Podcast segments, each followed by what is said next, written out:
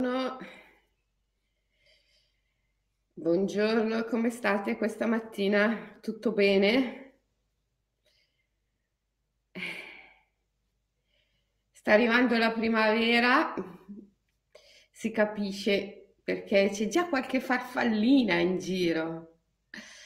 Ieri sera c'era una farfalla sulla mia porta di vetro perché si vede che vedeva la luce dentro e si era appiccicata alla porta, dovevo tirare giù la tapparella.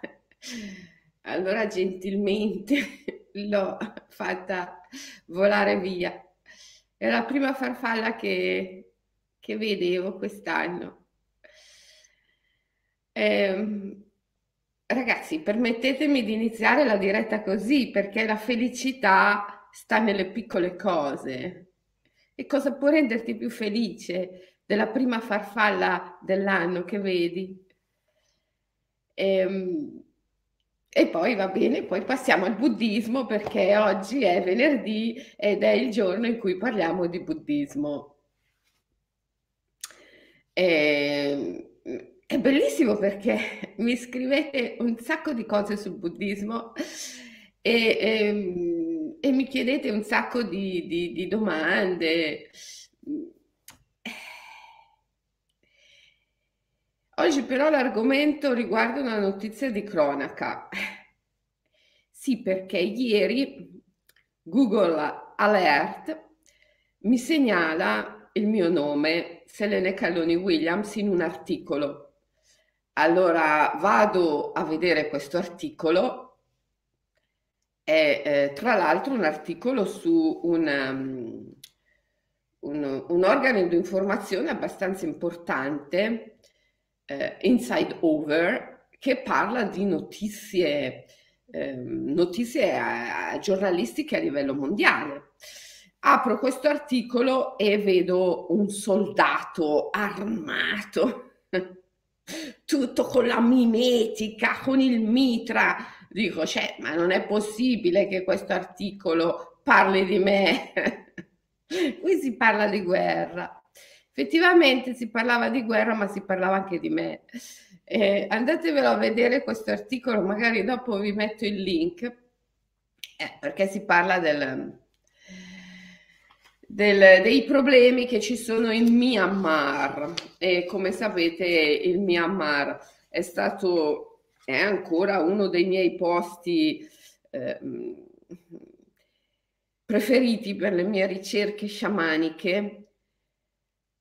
Ho fatto viaggi, voyage illumination, viaggi illuminazione per tanti anni in Myanmar, ho, ho smesso adesso col Covid, ho portato tantissimi gruppi di persone a visitare le Hill Tribes, le tribù di collina che sono nelle foreste del Triangolo d'Oro.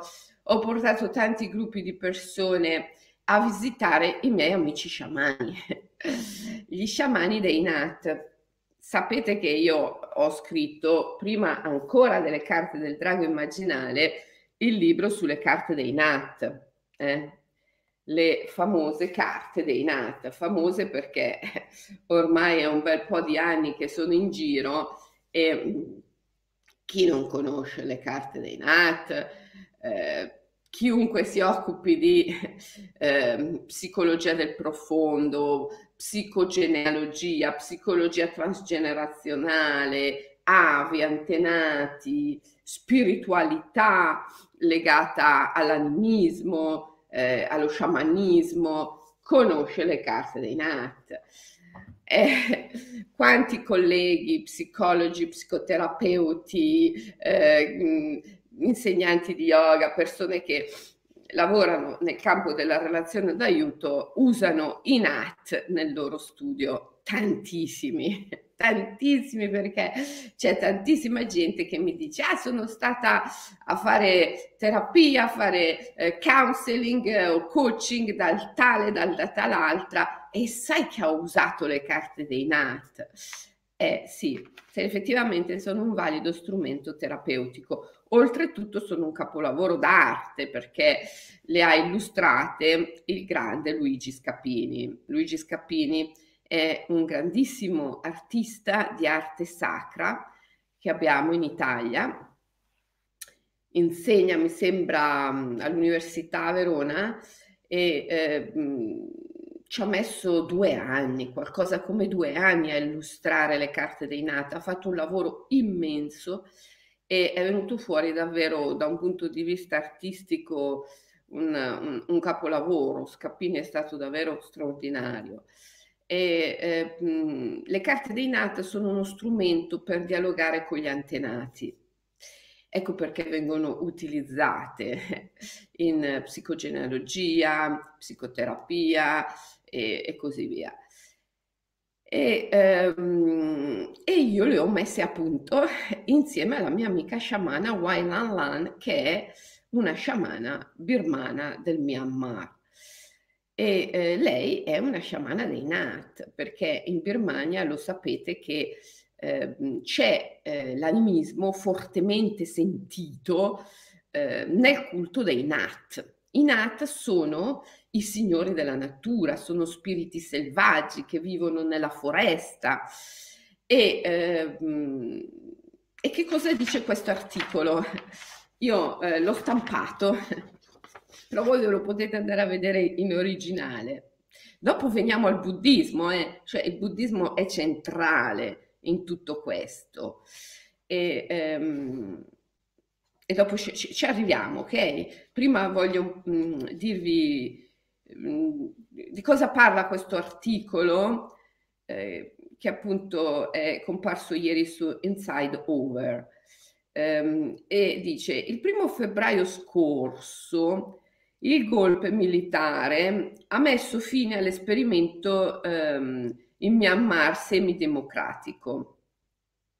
Nonostante lo stato di emergenza ordinato dall'esercito e la violenta repressione delle forze di sicurezza contro la popolazione civile, centinaia di migliaia di persone stanno continuando a protestare nelle strade delle principali città del paese.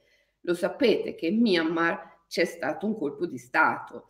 Hanno arrestato San Suu Kyi, eh, eh, che era il presidente, e, eh, peraltro personaggio ultimamente molto discusso perché le era stato dato il premio Nobel, ma poi glielo volevano ritirare per via della questione dei Rohingya, che sono una minoranza etnica che è stata veramente trucidata, massacrata eh, dal governo birmano quando, quando, lei era presidente, quindi volevano addirittura toglierglielo questo premio Nobel. Per cui un personaggio un po' eh, molto discusso. Eh, tra i manifestanti ci sono anche i Nat Kadau, cioè gli sciamani. Pensate che Nat Gadau è la cerimonia del matrimonio con i Nat. Quando io vi dico che ogni sciamano, ogni sciamana di questo mondo ha il suo sposo, la sua sposa invisibile, ha contratto un matrimonio mistico. Eh? La Nat Gadau è la cerimonia del matrimonio con i Nat.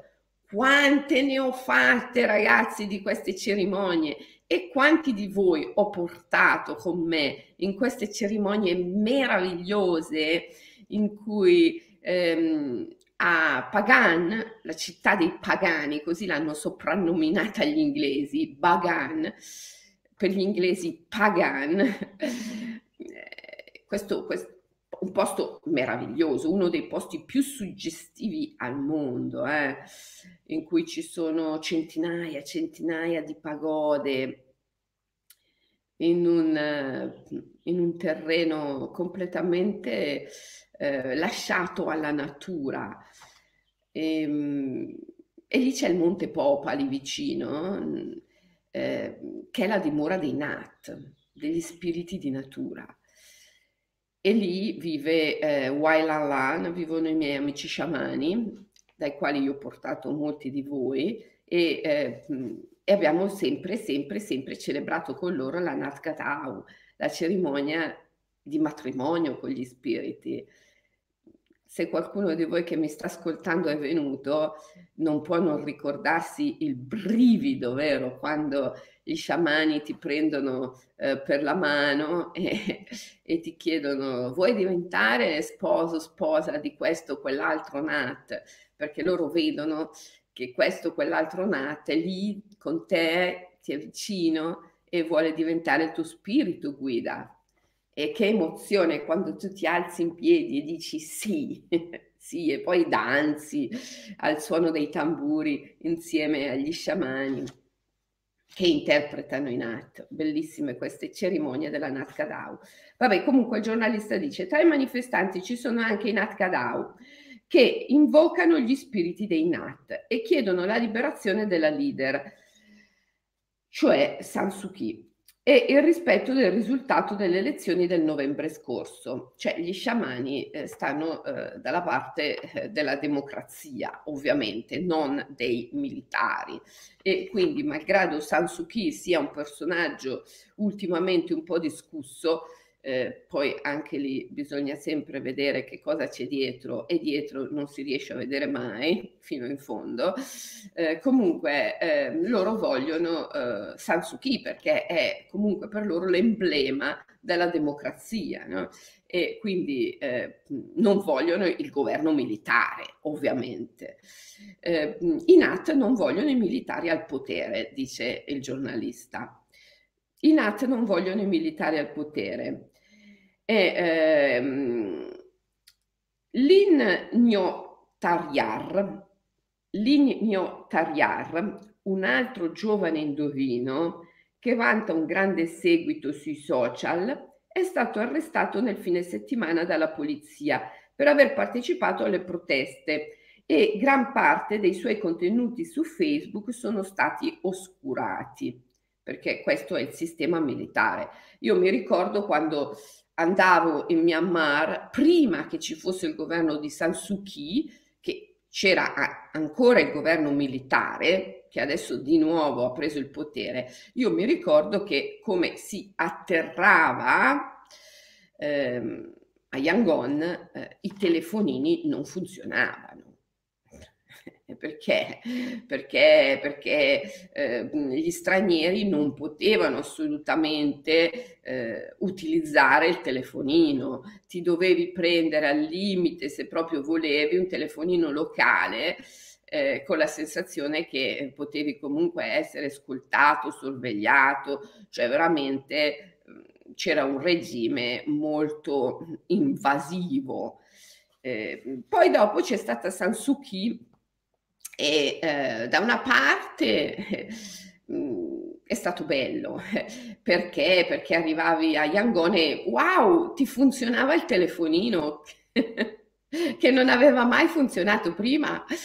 Però, però ha cominciato ad arrivare il turismo di massa e allora il mio Myanmar non è più stato il mio Myanmar perché io ero abituata che andavo a Pagan in mezzo a tutte queste pagode eh, con eh, Wailan Lan ed eravamo sole, io e lei, e ci gustavamo il tramonto. E invece adesso all'improvviso eh, il tramonto, al tramonto era pieno di turisti che fotografavano, che eh, ciarlavano, parlavano. E insomma non c'era più la sacralità che c'era prima. E, e così via. Adesso non so che cosa sta succedendo perché con la storia del Covid eh, non ci sono potuta andare quest'anno. Comunque, eh, Ligno, Ligno, Ligno è un carissimo amico del figlio di Wailan Lan e io lo conosco benissimo, anzi sicuramente lo conosce anche qualcuno di voi perché è stato con me in Myanmar, ha preso parte a tante delle nostre Nat Kadao eh, l'hanno arrestato, l'hanno arrestato. Secondo la leggenda, dice il giornalista, i Nat sono persone realmente vissute e decedute in circostanze terribili. Dopo la morte si sarebbero trasformati in spiriti guida che vivrebbero tra la natura selvaggia. I Nat, dice Selene Calloni Williams, nel suo libro Le carte dei Nat e le costellazioni familiari edizioni mediterranee 2011, ma va? È già del 2011 questo libro, pensa un po', sono passati, sono passati già dieci anni da quando ho scritto il libro dei Nat. Vabbè, comunque, i Nat, dice Selene Canoni Williams, sono personaggi un tempo veramente esistiti in questo mondo, dotati di forze e abilità straordinarie risultati inaccettabili al mondo in virtù dei loro poteri eccezionali, sono stati condannati a una morte ingiusta che li ha resi spiriti. Il luogo simbolo del culto di questi fantasmi è la cima del Monte Popa, una montagna di origine vulcanica che sorge al centro di una vasta foresta, dove ancora oggi si trovano diversi templi, meta di pellegrinaggi da tutto il Myanmar. Attualmente sono venerati 37 Nat diversi, ma in, erano, in passato erano molti, molti di più. Eh, certo che erano molti di più. Se avete visto il documentario che c'è nel DVD che è incluso in questo libro, perché questo libro non solo contiene le 37 carte dei NAT disegnate da Luigi Scapini, che sono bellissime e che ti permettono di dialogare con i tuoi antenati, ma anche ci ho messo dentro un DVD eh, contenente un eh, documentario che ho realizzato io stessa eh, in Myanmar, filmando eh, i miei amici sciamani, Wailan Lan, anzi mi sembra che ci sia proprio dentro anche questo eh, Lin Nyo che, che adesso è, è, stato arrestato e che è l'amico, eh, l'amico del cuore del figlio di Wailan Lan. E, ehm, e appunto in questo documentario parlo di come all'origine i NAT fossero eh, un numero praticamente infinito perché eh, allora, per parlare di quello che vi voglio dire oggi sul buddismo, ho bisogno di spiegarvi come si passa dalla religione naturale, animista, alla religione sociale. Anche il buddismo è una religione sociale, cioè una religione di Stato. Come si fa il passaggio dall'animismo alla religione di Stato? Eh, lo si fa perché c'è un, un capo, un leader, un imperatore, un generale che a un certo punto decide che quella deve essere la religione che eh, dà a tutte le popolazioni che lui ha conquistato i medesimi valori, il medesimo credo. Perché se no, come fa a governare? La prima regola per governare un grande impero è che tutti i sudditi credano negli stessi valori di bene e di male, di vero e di falso, di giusto e di sbagliato e quindi che abbiano la stessa religione. Altrimenti come li governi? Come instauri un potere centrale forte?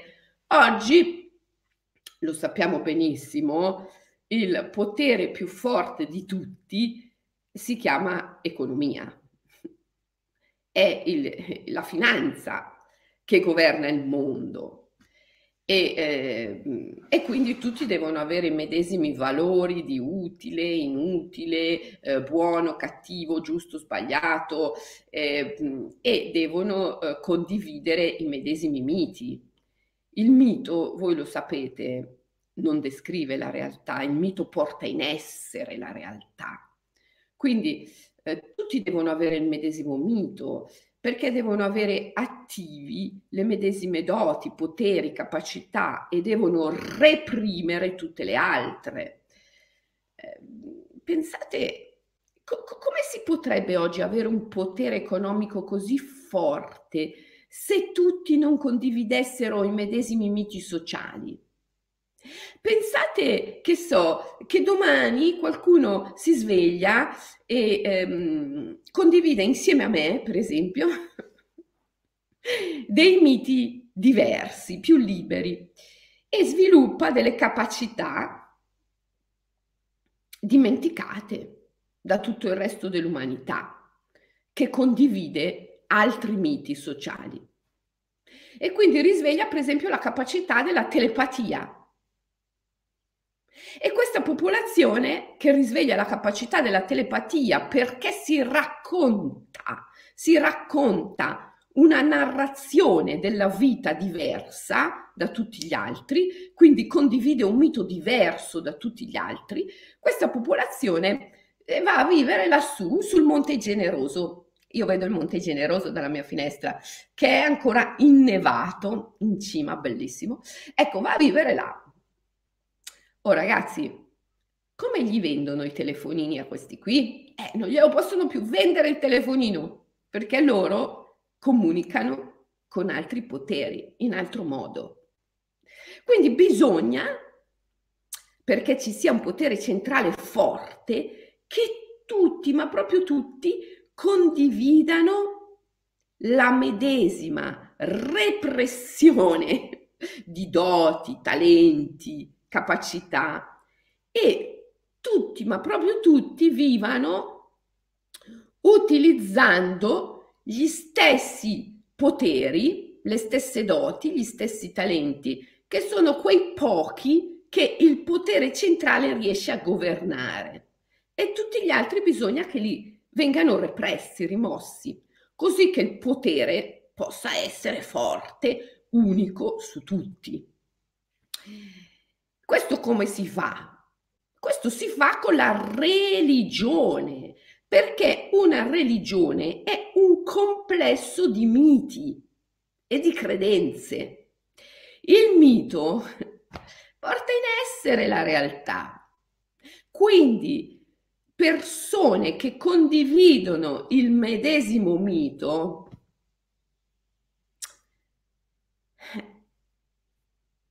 portano in essere la medesima realtà. E allora, se tutti condividono il medesimo mito e portano in essere la medesima realtà, capisci che per l'imperatore è facilissimo governare.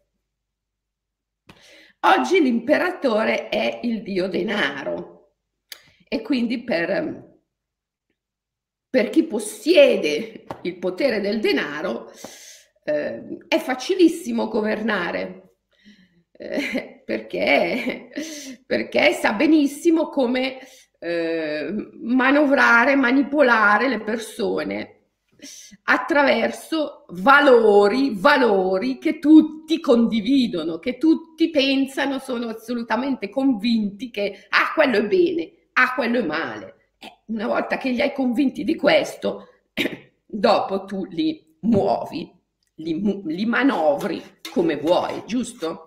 Quindi, perché ci sia un impero bisogna che ci sia una condivisione da parte di tutti dei medesimi valori, di bene e di male, di vero, di falso, di giusto, di sbagliato, bla bla, di salute, di malattia.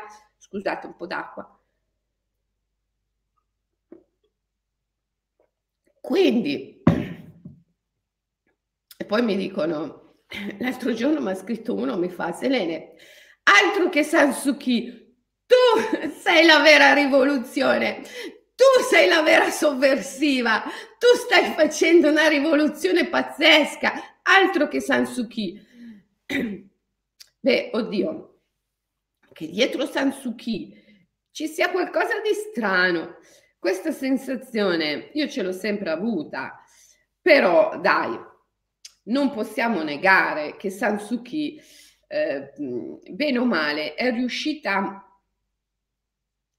perlomeno mandare via i militari la prima volta, adesso l'hanno di nuovo mm, riconquistate, i militari si sono di nuovo ripresi il paese. Comunque, è, è, è una grande donna, non c'è ombra di dubbio, Sansuki. Poi che la rivoluzione non si faccia, che la vera rivoluzione non si faccia in quel modo lì, su questo non ci piove. La vera rivoluzione si fa come la stiamo facendo noi. È una rivoluzione della coscienza, è una rivoluzione pacifica, è una rivoluzione che risveglia le coscienze, è una rivoluzione che passa attraverso la conoscenza, perché se tu conosci sei libero se tu conosci eh, il mito che stai mettendo sulla scena della vita vivendo e ti rendi conto di quanto questo mito sia manipolato dai poteri forti, eh beh, allora ti risvegli. Perché? Perché non aderisci più a questo mito semplice, semplice semplicemente, no? ti rendi conto che hai tante altre possibilità, tante altre possibilità di raccontarti la vita, di raccontarti il destino. E ti rendi conto che sei libero di creare il destino, di creare la vita, che non devi per forza di cose vivere su un binario prestabilito, come i poteri forti vogliono che tu faccia, perché se tu vai sempre su quel binario prestabilito, chiaro che sei misurabile, governabile, prevedibile, ma se tu esci di lì, eh, chi ti governa più? Eh, ti governano solo se lo vuoi, solo se accetti di...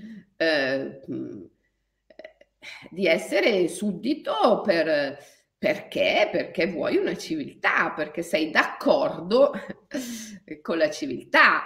Eh, ma in questo mondo le persone non sono governate perché sono d'accordo. In questo mondo le persone sono governate perché sono ipnotizzate. Quindi la prima cosa è risvegliarsi. Bene, allora... Eh, Torniamo ai Nat e all'animismo.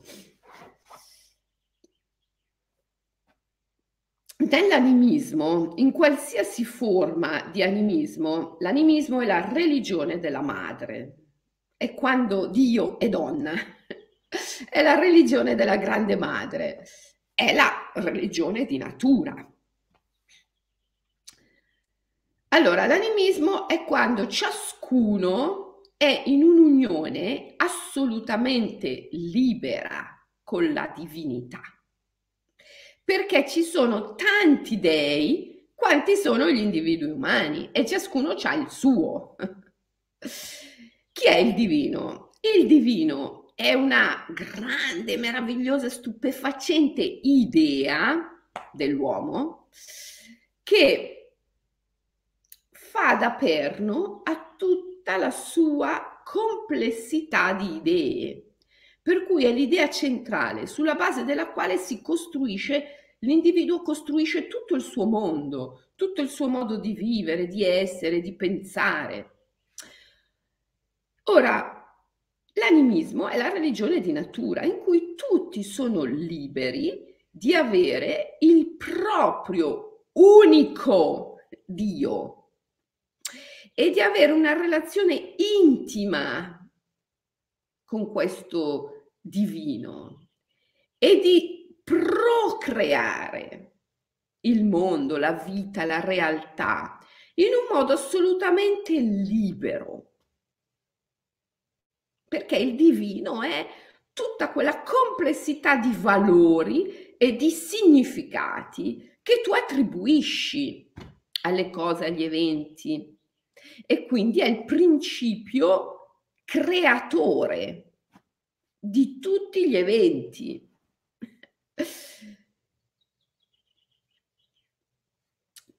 Ciascuno di noi è unito in un'unione erotica, creativa, procreativa con il divino. E in quest'unione crea tutti gli eventi della sua vita perché il divino è il significato di tutti gli eventi della vita e gli eventi dipendono dal significato che tu gli dai. Il divino è il significato stesso della narrazione della tua vita, è eidolon, cioè è l'idea centrale della tua vita. Sulla base dell'idea che tu hai di Dio, tu costruisci tutte le altre idee della tua vita. Infatti noi abbiamo costruito una civiltà, per esempio, per farti un esempio, noi abbiamo costruito una civiltà tutta impostata sulla tecnica e sulla scienza. Perché? È perché abbiamo l'idea di un Dio creatore che non esiste nell'animismo, non esiste neanche nel buddismo, dove il tempo è circolare. Però nelle grandi religioni abramitiche, monoteiste, esiste questa idea del Dio creatore.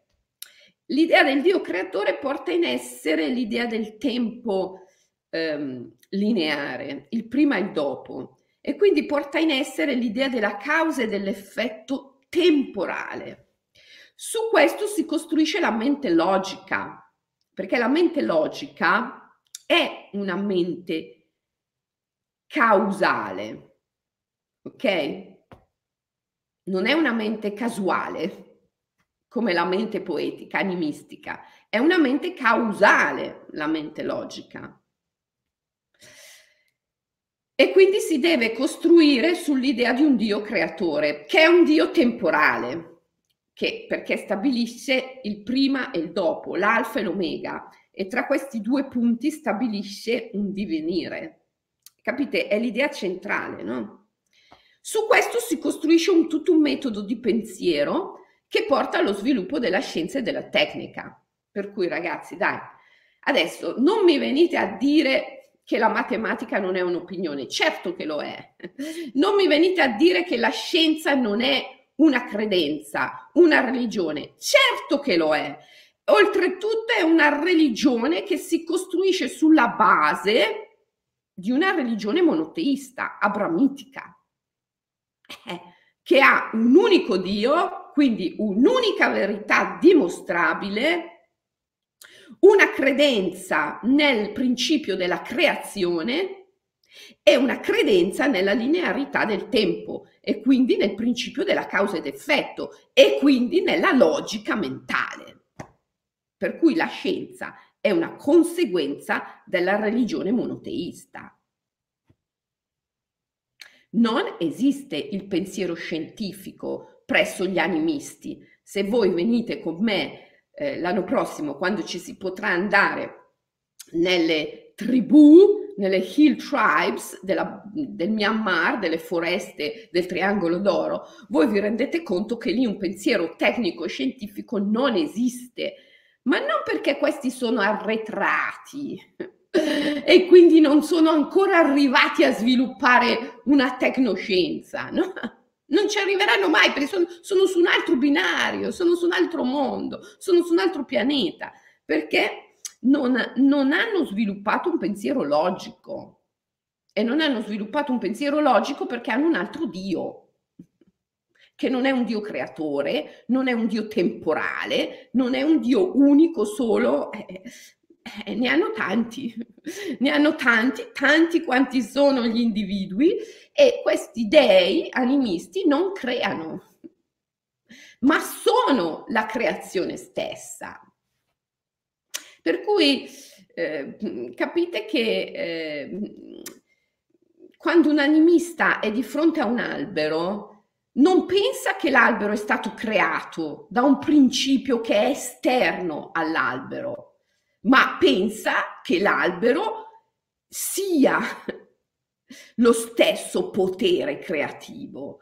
Il potere creativo è nell'albero stesso l'albero non è stato creato da qualcun altro al di fuori, ma l'albero è lo stesso potere creativo. Quindi eh, capite che sulla base di, di ciò si, si costruisce tutto un universo diverso, un universo che non arriverà mai al pensiero logico scientifico, perché non c'è un Dio creatore.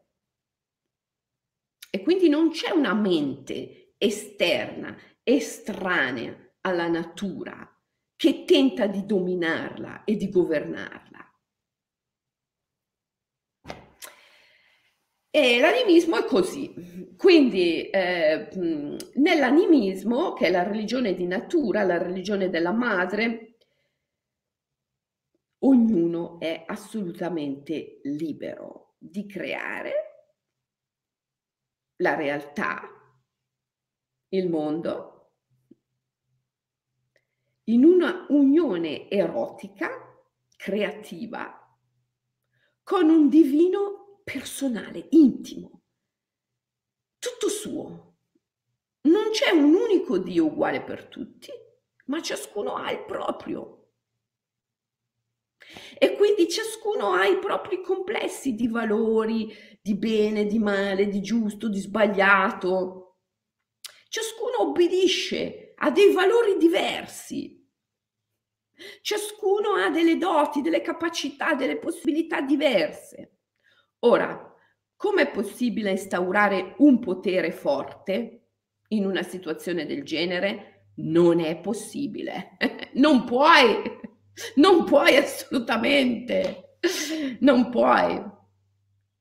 Pensate all'antica Grecia. Ecco, ecco, se io devo pensare a una civiltà che per un attimo, un attimo, eh, un attimo, è riuscita a creare un equilibrio meraviglioso tra la libertà e la governabilità, io penso all'antica Grecia, ma quella proprio, quella proprio antica, eh, quella proprio dei primordi, perché dopo la cosa è subito degenerata. Ma quando penso a quella Grecia lì, che infatti è stata una Grecia che ha prodotto bellezza, una grande bellezza, io penso a un'umanità che per un attimo è riuscita a stare in equilibrio tra la libertà e la governabilità. Perché? Eh, perché, perché nell'antica Grecia c'era la coesistenza del, della religione animista, la religione della libertà, e la religione sociale, la religione dei dodici dei dell'Olimpo. C'erano i dodici dei olimpici che garantivano la governabilità perché davano a tutti i medesimi principi di buono, cattivo, giusto, sbagliato, vero, falso, però nello stesso tempo c'era ancora la sopravvivenza dell'animismo che garantiva la libertà di tutti. C'era il Dio ignoto, il Dio ignoto. Per cui in ogni tempio c'era l'altare al Dio principale e c'era l'altare al Dio ignoto. Per esempio, nel tempio, nel tempio, di Atena c'era l'altare ad Atena e l'altare al dio ignoto. Nel tempio di Efesto c'era l'altare di Efesto e l'altare al dio ignoto e così via. Cosa voleva dire questo? Voleva dire che tutti gli ateniesi accettavano i dodici dei olimpici, che erano i principi della governabilità, per creare consapevolmente una polis, una città-stato, ma poi nell'intimità delle loro vite potevano accoppiarsi al Dio ignoto, a una complessità di valori, di significati, assolutamente liberi, assolutamente liberi, e quindi creare la loro vita in un modo libero. Creare i valori, i significati della loro vita la loro narrazione in un modo libero.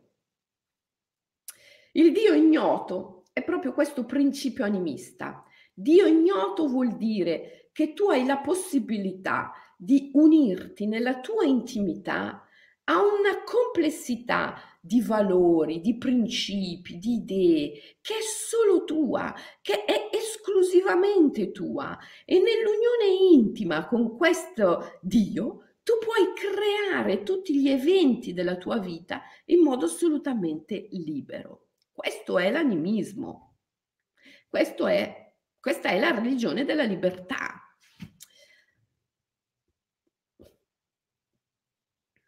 Quando nasce l'impero, tutto questo non è più possibile. Asoka in India a un certo punto decide di prendere il buddismo come religione di Stato e dice basta all'animismo. Tutti devono condividere i medesimi principi. Costantino ha fatto la stessa cosa col cristianesimo. In Birmania c'è stato Anavrata. Anavrata ad un certo punto ha proibito il culto dei Nat. Come dice il giornalista in questo articolo, i Nat accettati sono 37, ma in verità ce ne sarebbero un numero infinito. Nella religione di natura, infatti, sono infiniti, ognuno ha il proprio. Come faceva l'imperatore Asoka a governare tutta sta gente se li lasciava liberi di avere ciascuno il proprio Dio? Non era possibile. Allora lui ha fatto quell'operazione che nel corso della storia dell'umanità hanno fatto tutti gli imperatori. Ha proibito il culto dei Nat, ha proibito il culto animista, ha preso tutti i Nat e li ha messi in una sorta di prigione. A Pagan c'è la prigione dei Nat, ancora oggi è visibile. Io quando faccio i miei viaggi porto la gente a vederla. In mezzo a questa eh, vallata enorme dove ci sono tutte queste pagode, centinaia e centinaia di pagode. Eh, perché ogni, ogni, famiglia birmana ha voluto dedicare la propria pagoda ai, al proprio nat, ai propri spiriti.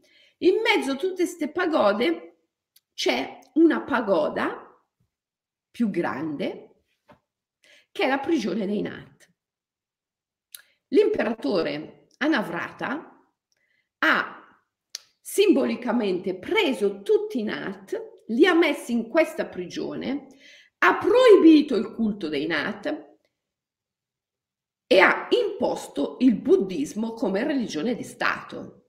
Ha detto adesso voi tutti dovete condividere i medesimi valori di bene e di male perché io vi devo governare e quindi dovete essere tutti buddisti. Figurati, con i birmani. Non gli è mica riuscita questa operazione. Eh, questi, figurati. I birmani hanno continuato a portare avanti il culto dei Nat nei, nelle loro case, nei loro focolari domestici. Hanno continuato a credere ai Nat. Allora, l'imperatore ha capito che eh, era sconfitto, che non avrebbe potuto farcela e ha, mh, ha detto va bene, ok, io acconsento al culto dei Nat, però, però in una maniera tale per cui io posso avere il controllo. E così ha ha consentito a liberare solo 37 nat e ha consentito il culto solo di 37 nat perché ha detto beh se sono 37 li posso controllare se sono infiniti come faccio a controllarli non è possibile e così ha deciso di lasciarne in vita solo 37. Questo ragazzi è successo in tutte le religioni. Pensate al cristianesimo. Nel cristianesimo non ci sono i nat, ma ci sono i santi. I santi sono tanti, ma non sono in un numero infinito. Sono comunque in un numero tale per cui si possono controllare. Oltretutto sono stabiliti dal, dalla Chiesa, cioè dal potere centrale. Non è che uno si alza domani mattina e si può inventare il proprio santo, no, no, sono eh, numerati, catalogati, sono eh, ordinati, bene messi in ordine, addirittura tutti belli contati secondo i calendari dalla, dal potere centrale che, che, si chiama Chiesa, no? Eh, cioè sono loro che stabiliscono chi è santo, chi non lo è, se questo è accettabile, quello non è accettabile e così via.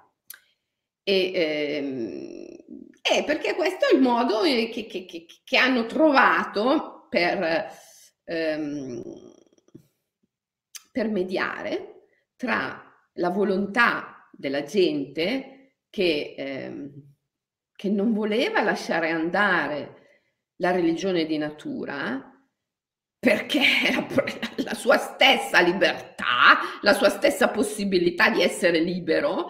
Quindi il popolo non voleva lasciare andare la religione di natura e, e perciò si è trovato questo escamotage, diciamo così. No?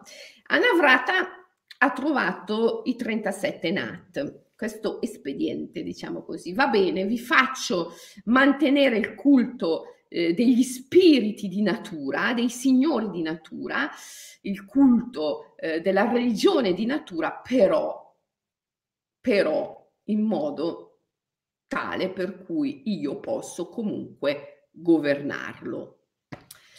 Da allora i NAT accettati sono solo 37.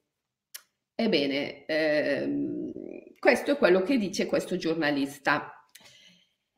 E qui è dove io volevo arrivare a parlarti di buddismo, del lato eh, sociale del buddismo, perché questo io ci tenevo a mettere in risalto oggi, e cioè il buddismo, come qualsiasi altra religione, ha un aspetto sociale che è un aspetto anche politico, nel senso che è la religione che serve a creare la polis, la possibilità di una civiltà nella quale vivere, esistere insieme.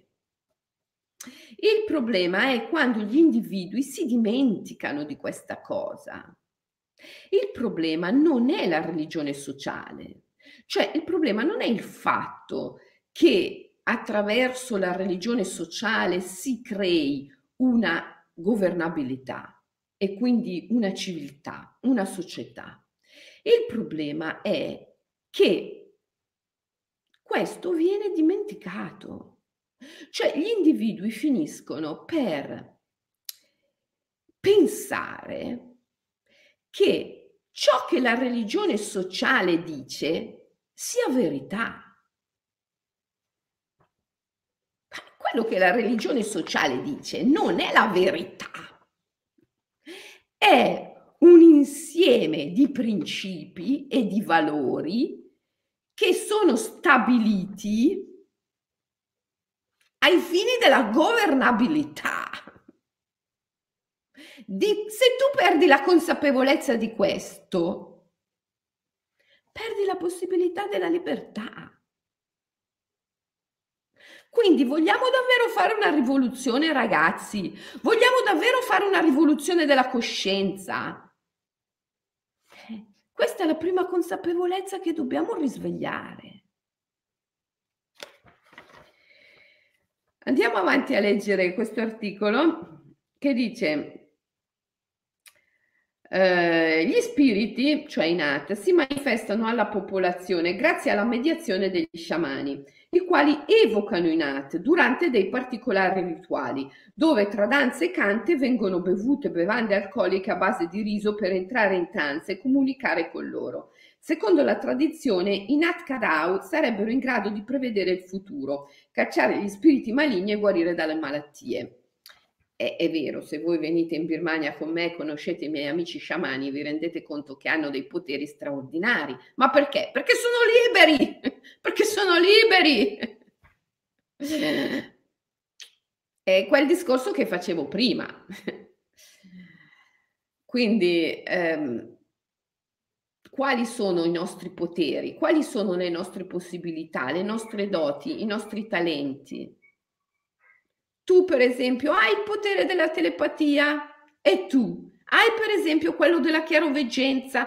Certo che ce l'hai, ma l'hai dimenticato perché stai creando la tua realtà, la tua vita, la tua quotidianità nell'unione erotica, procreativa, con un Dio, cioè una complessità di idee, di possibilità che è socialmente stabilito. E in questa complessità di possibilità non c'è dentro la telepatia. E se no, come fanno a venderti il telefonino? Non è possibile. È chiaro che tu devi dimenticare questo potere per aderire a una complessità di valori sociali. E, ehm, le bevande alcoliche, certo, in, eh, se siete venuti con me, ma non solo in Birmania, anche in, in, Siberia, in Mongolia, in Tibet, in Ladakh, ovunque, voi vi rendete conto che gli sciamani fanno uso di queste sostanze. eh, le famose 5M di cui parla Abhinava Gupta nel suo Tantra Loka, nello yoga eh, del Kashmir. Eh? Eh, quello che io vi dico sempre, mangiate sano, non bevete sostanze alcoliche, non fumate, non usate eh, sostanze allucinogene, bla bla. Perché? Perché la sostanza va usata esclusivamente nel rito, nel rito. Ci sono certe sostanze come alcol, ehm, sostanze erbe di medicina ehm, e così via, mm? anche il tabacco, eccetera, che vanno usate solo nel contesto rituale perché nel contesto rituale ti elevano, ti mettono nell'unione con gli spiriti. Fuori da quel contesto ti distruggono, ti distruggono completamente. Io non potrò mai dimenticare Kazimir, che quando una sera mi ricordo a Koshagach eh, mm, abbiamo fatto questo rituale straordinario di comunione con, um, con il suo Ongon, il suo mm, antenato di potere e lui ha offerto all'Ongon del Tarassun. Il Tarassun è la bevanda alcolica che usano gli sciamani siberiani. È fatto dal latte d'asina, eh, è un distillato da, di latte d'asina. E, ehm, e quando ha offerto il Tarassun al suo Ongon, si è voltato verso di me e mi ha detto la sostanza, la stessa sostanza che nel rito ti eleva, al di fuori del rito ti distrugge, perché ciò che contiene potere lo contiene sempre in entrambi i sensi. È potente nell'elevarti ed è potente nel distruggerti. Allora, quando io vi dico non bere, non fumare, non drogarti, mangia sano, fai una vita sana, ha un senso molto profondo questo. Ok? Nel rito si usa anche la bevanda alcolica e giustamente il giornalista lo mette in risalto e poi dice e poi cade nel solito eh, luogo comune in cui cadono i babbani e cioè quello di definire eh, il culto dei Nat come superstizione. Che vabbè, allora se i culti animisti sono superstizione, allora voi ditemi che cosa non è superstizione. La matematica è superstizione, perché il fatto di credere che 2 più 2 debba sempre, sempre fare 4 per tutti, non solo è superstizione, ma è addirittura una superstizione dogmatica. Eh, perché non è possibile. 2 più 2 deve fare 4 per tutti. Non è che può fare 3 meno meno per me o 5 più più per te. No, deve fare 4 per tutti. È un dogma ed è un dogma fondato su una superstizione. È la superstizione dell'oggettività delle cose che nasce dalla credenza in un Dio abramitico, creatore bla bla bla bla bla bla bla. Eh. Quindi questo giornalista cade, mm, vabbè, però lo perdoniamo perché dai, è stato bravo, ha citato i Nata, li ha citati anche bene. Però cade nel, nel luogo comune, no? Di definire l'animismo superstizione e tutto il resto no che è sbagliatissimo perché allora se definiamo l'animismo superstizione tutto è superstizione il Myanmar, nonostante sia un paese a maggioranza buddista, il culto animista e le credenze superstiziose fanno parte della vita quotidiana della popolazione e qui rinnova quello che appena io vi ho detto. Malgrado il buddismo sia la religione ufficiale, però poi tutti, tutti credono nell'animismo. Perché? Perché Anavrata non ce l'ha fatta ci ha provato a instaurare il buddismo, ma tutti poi si sono tenuti il loro animismo. Durante l'era coloniale britannica e nei decenni di dittatura militare successivi, gli sciamani hanno sempre utilizzato i loro poteri magici anche per cercare di combattere gli oppressori.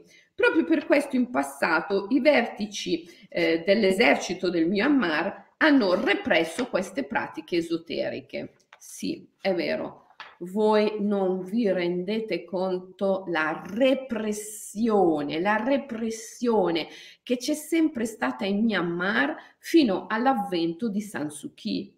Io mi ricordo non solo che quando c'era il regime militare io arrivavo a Yangon in aereo e da quel momento il telefonino non funzionava più perché il regime militare vietava tutti i segnali stranieri ma poi, quando dovevamo fare le cerimonie dei Nat, le cerimonie sciamaniche, dovevamo farle in assoluto segreto e assolutamente di nascosto.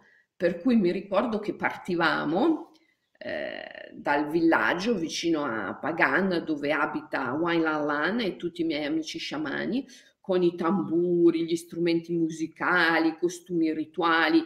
Io, gli sciamani e il mio gruppo di persone che venivano dall'Italia o dalla Svizzera e ci facevamo chilometri nella foresta a piedi per raggiungere un posto, una radura assolutamente isolata dove poter fare le cerimonie dei Nat, perché erano assolutamente proibite e se i militari venivano a sapere che questi sciamani facevano le cerimonie dei NATO, oltretutto con, degli, con la partecipazione di persone straniere, sicuramente li arrestavano. Quindi dovevamo fare tutto di nascosto. Da quando è arrivata San Suu Kyi al governo, eh, si sono potute fare le cerimonie dei NATO liberamente Perciò eh, chi di voi è venuto con me negli ultimi anni, eh, se vi ricordate, abbiamo celebrato queste cerimonie addirittura in ristoranti sul fiume che abbiamo affittato interamente per tutta la notte, cioè luoghi pubblici che abbiamo affittato noi, ok, non c'era nessun altro, però comunque alla luce del sole, cioè della luna, perché queste cerimonie si fanno di notte. E, eh, però senza più la paura che oddio ci scoprono, ci arrestano tutti. Eh, sì, perché il regime militare ha sempre fortemente represso questo. E, e se questo non è l'evidenza, un dato evidente di come il potere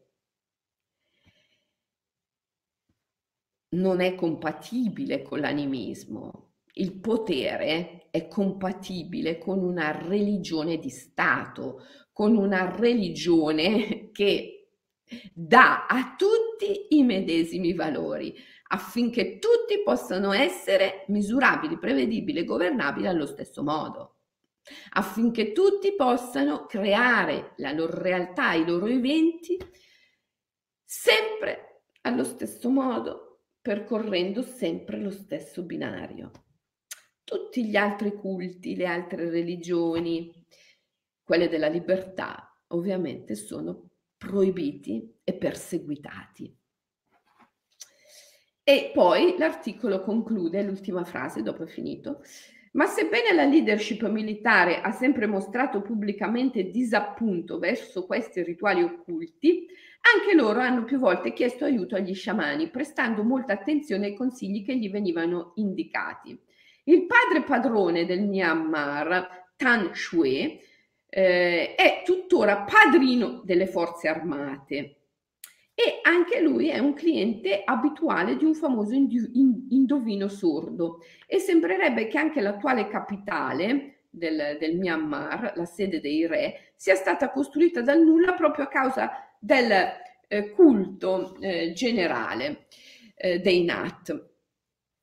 Ora, questa è la grande contraddizione di un paese come il Myanmar, dove eh, i militari eh, vogliono un potere forte, un potere centrale, un potere assolutamente non democratico, ma loro stessi per primi credono ai Nat. Quindi proibiscono da una parte il culto dei Nat, ma dall'altra parte i militari stessi sono i primi che credono nei Nat. I birmani rappresentano un'umanità molto particolare, che è quell'umanità che vorrebbe, vorrebbe essere ehm, assolutamente civile, eh, ordinata, eh, governata, avere un potere forte, ma che dall'altra parte sente troppo forte dentro di sé il richiamo della selvatichezza, dell'anima selvaggia e quindi non ce la fa. Perciò ci sono queste contraddizioni pazzesche tra eh, il bisogno di eh, governare, di avere un potere centrale forte che possa competere con tutti gli altri poteri forti del mondo e dall'altra parte l'animo, lo spirito animista dei birmani che è fortissimo e che chiama continuamente verso gli spiriti, verso la religione di natura, verso la libertà.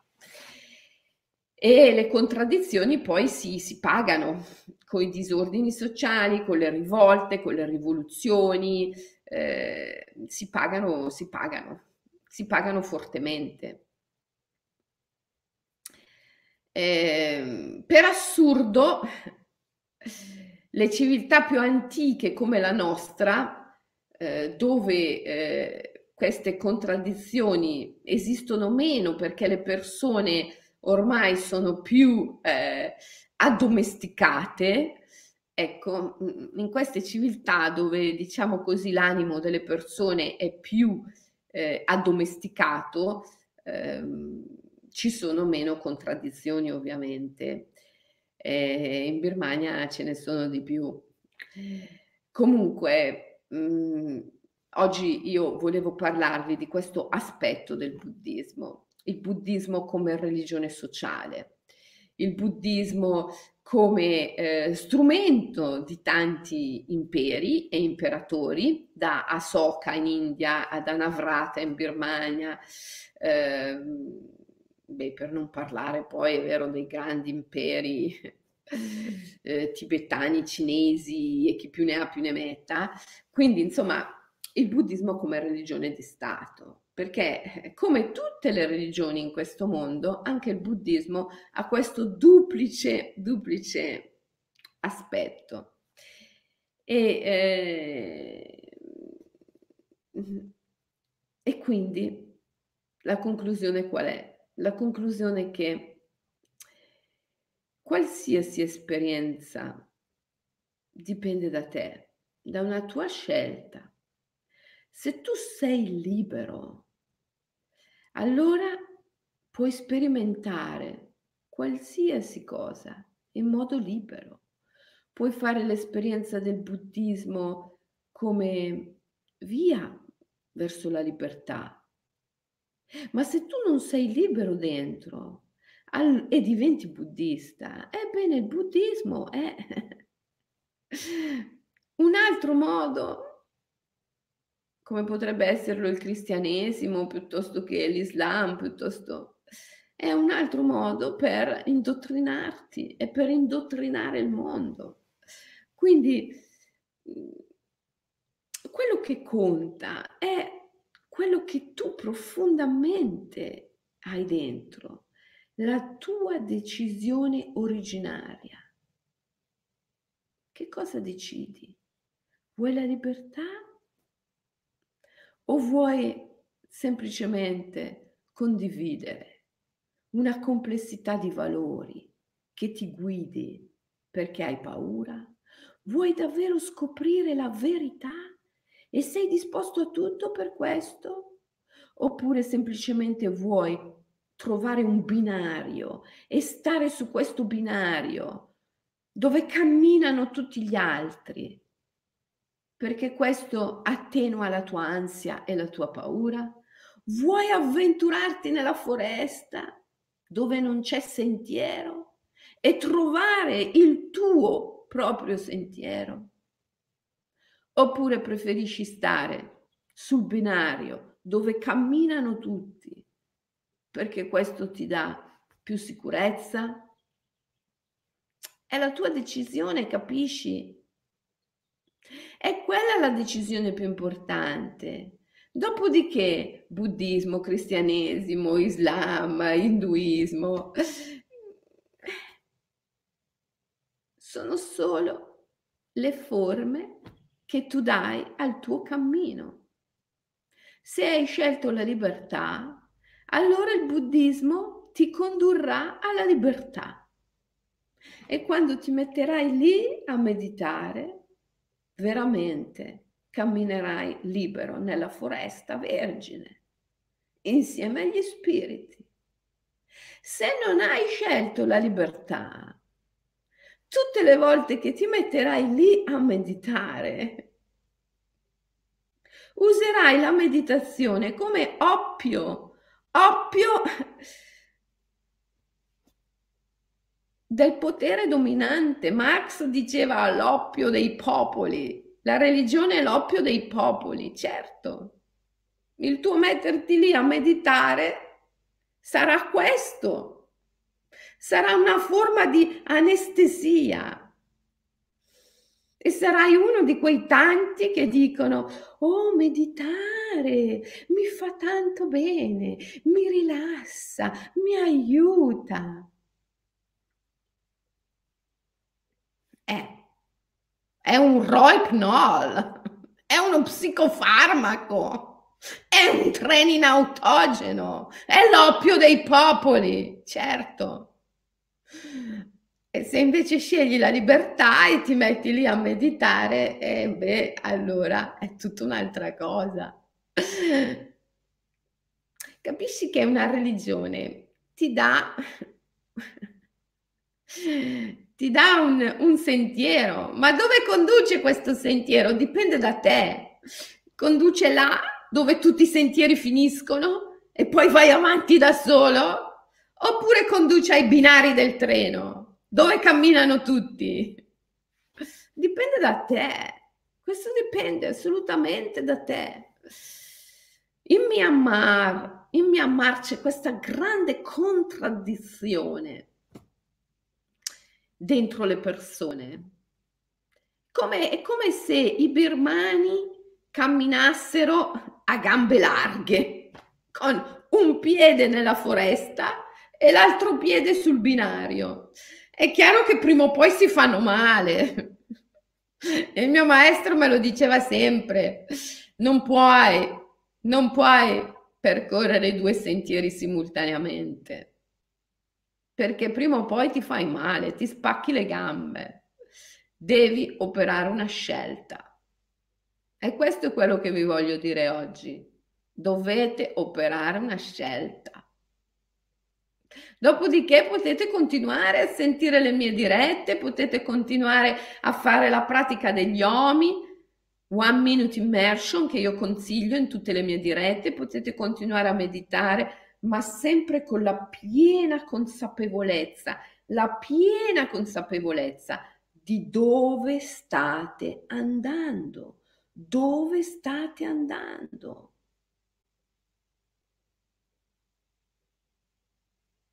Verso la libertà o verso la tranquillizzazione, l'oppio dei popoli? Dove stai andando? Questo devi avere la consapevolezza, sempre.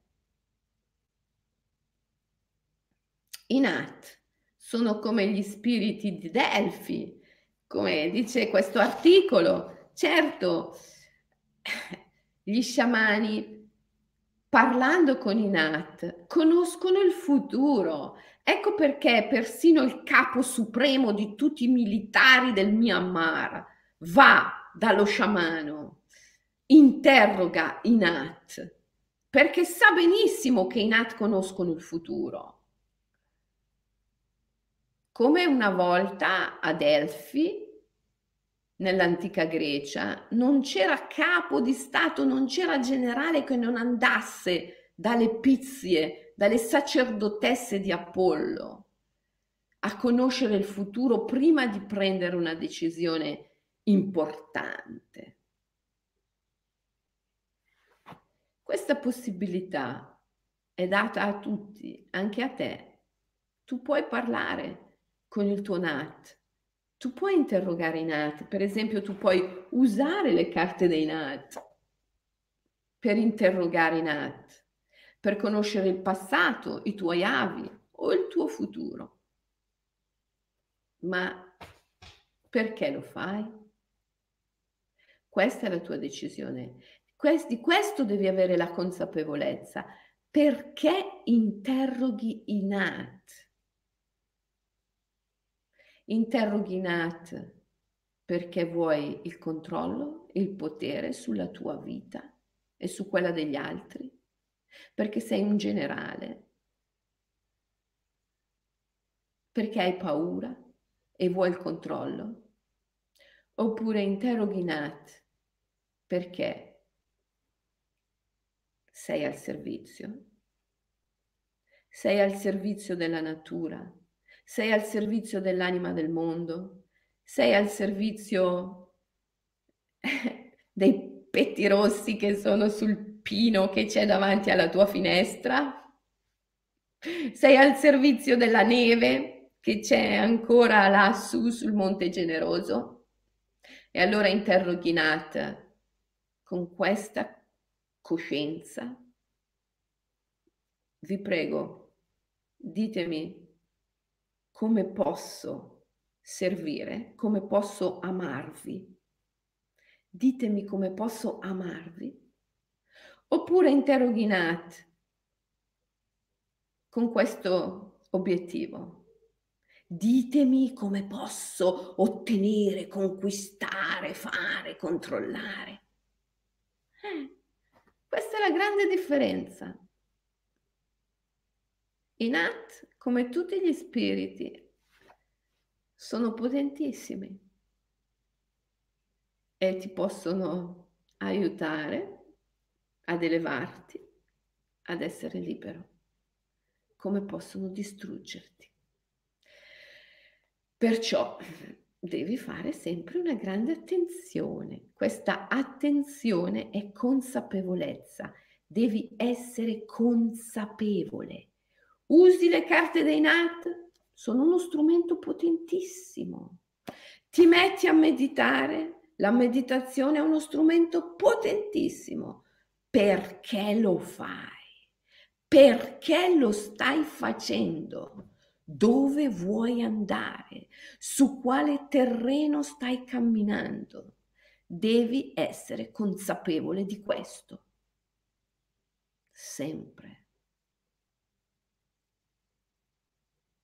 Allora io sono stata sei anni nella foresta, nell'eremitaggio della foresta di Abarana e per sei anni ho indossato la veste arancione. Oggi la porto sulla spalla a significare il mio rispetto, il mio amore profondo per il buddismo, ma a significare anche la mia libertà. Io sono nata da una famiglia cristiana e ho il cristianesimo nelle cellule, come tutti coloro che hanno degli avi, degli antenati. Cristiani.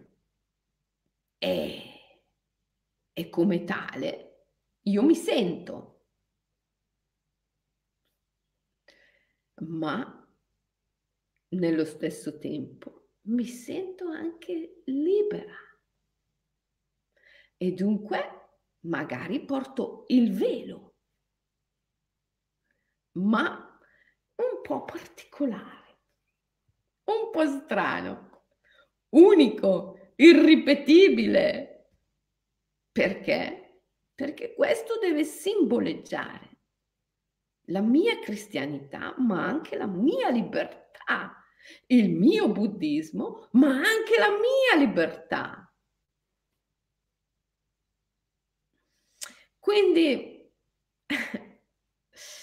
Il mio consiglio è ogni mattina quando ti svegli, pensa all'anima e pensa al divino come prima cosa.